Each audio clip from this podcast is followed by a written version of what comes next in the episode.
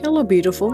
Welcome to today's conversation where we're going to talk about the healing power of self compassion, or as I like to say, giving yourself some grace. I am your host, Shannon Martin, and welcome to today's episode of this thing called wellness. As you begin to heal and unpack your emotions, you begin to realize several things that make you unhappy with your illness.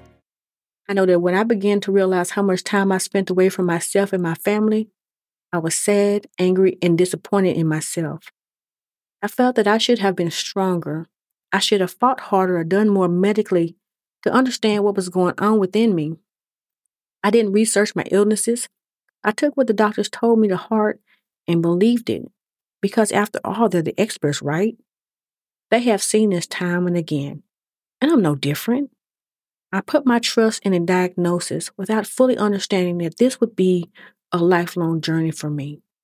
I didn't realize that these illnesses can subside for years and then all of a sudden just reappear out of nowhere. I can be well for a while and bam, I'm right back at the beginning of the struggle. When I decided to take medication, I felt that I would conquer this within a couple of weeks. tell me what I need to do, and I move on with my life, right? After all, I'm a great mom, wife, daughter, etc. This I can do easily. How wrong was I? It took many years to get to this place of management. I didn't realize or even accept the idea of how ill I was, and I needed to understand more of what was going on internally. In the beginning, my depression and panic disorder were inseparable. As the doctors like to call them, bedmates. I needed to find out why this was happening to me. What was triggering it? And what can I do to ease these symptoms? Healing is not an overnight process. It is a daily cleansing of pain. It is a daily healing of your life. Leon Gray. Therapy. I began to slowly unpack issues that I never knew contributed to my illnesses. One big one was I was a people pleaser. And here I was thinking I just enjoyed helping others. I realized that I was trying to live up to everyone's perception of me whatever that was. I was trying to live up to the expectations that weren't realistic, and it was weighing heavily on me. I never lived for myself, I lived for other people. Those expectations were chipping away at me and wearing me down. One day, when the fog cleared and I began to see myself clearly for just one moment, I realized that it was going to be okay. I am human. And those who instilled those ideals in me only wanted the best for me. They wanted the best life for me and instilled greatness in me. Did it take a huge toll on me? Absolutely. But I'm going to be okay. Now, I had to take all those emotions and tell myself that in the midst of my mental break, I had done well. I have struggled and coped with mental illnesses while raising my family. Is this an ideal situation?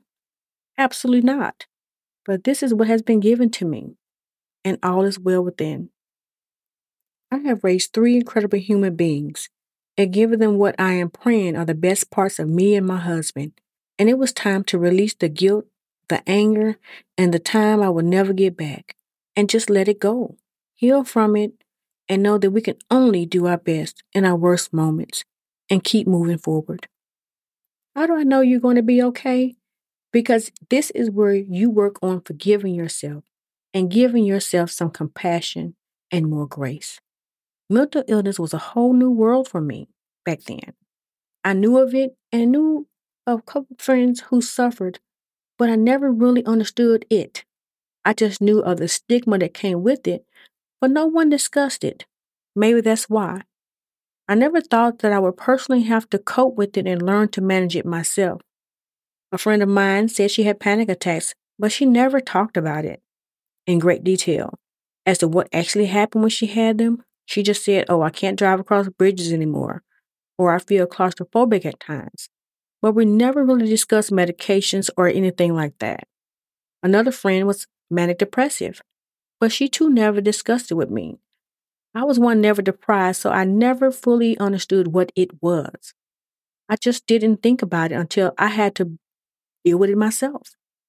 I went through denial, I was in disbelief, and I didn't want to deal with it.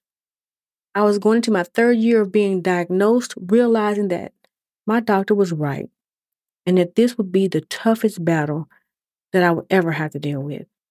The battle of your mental state is one no one can fight for you. This is the battle that only you and your beliefs can win. I began to research my illnesses for the first time. I began to ask the hard question. I gathered the nerve to talk to my friends who were in a better place to talk about the illnesses with me and asked them what worked for them and what didn't. I began to understand that this is my new life now, and this is going to be with me maybe forever. I have to learn to deal with the setbacks that may happen. I have to deal with the days when I may be knocked off my butt and in bed for a week or more. I had to learn to listen to my body and understand my triggers, which are signs of distress in your body that tell you to slow down and rest for a while. I had to learn to watch what I eat, what I tell myself, be mindful of how much I'm moving and grooving daily. This was my new normal, a normal I never had to worry about before, and had to become okay with what this has taught me and give myself some grace, knowing that today may not be a perfect day, but guess what? Tomorrow is another day to have a go at it, right? Once you get to the place of accepting where you are in your mental wellness journey, you will learn to give yourself more grace. You will understand that there aren't many perfect days. You may not journal, meditate, or log your food today. You may not wake up when you should or even get out of bed. Your family may still not understand what's going on with you. And you know what? They probably never will. And that's okay. We're not going to sit around and try to explain how we're feeling or not feeling today. We're going to keep moving and grooving the best way we can, moving things around to the next day, next week, or even next month, while giving ourselves a spoonful of compassion and a little bit of grace. Mindful moment. In today's conversation, we talked about the healing power of self compassion. Once you begin to understand and accept the fact that this is a new journey for you to this thing called wellness, you may not get it right. There will be a few setbacks, and that's okay. As long as you keep moving and grooving and understand that this isn't a race, this is your new way of living. Take baby steps, and I mean baby steps, one day at a time. And remember to give yourself some grace. I hope you have enjoyed this week's conversation. I'm your host, Shannon Martin. Join us next, where I reintroduce myself and talk about why I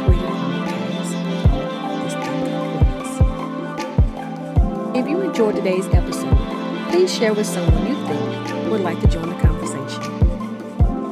Disclaimer I am not a licensed mental health professional. The information provided here is for general informational purposes and should not be considered a substitute for professional mental health advice, diagnosis, or treatment. If you need help, please consult a qualified mental health professional.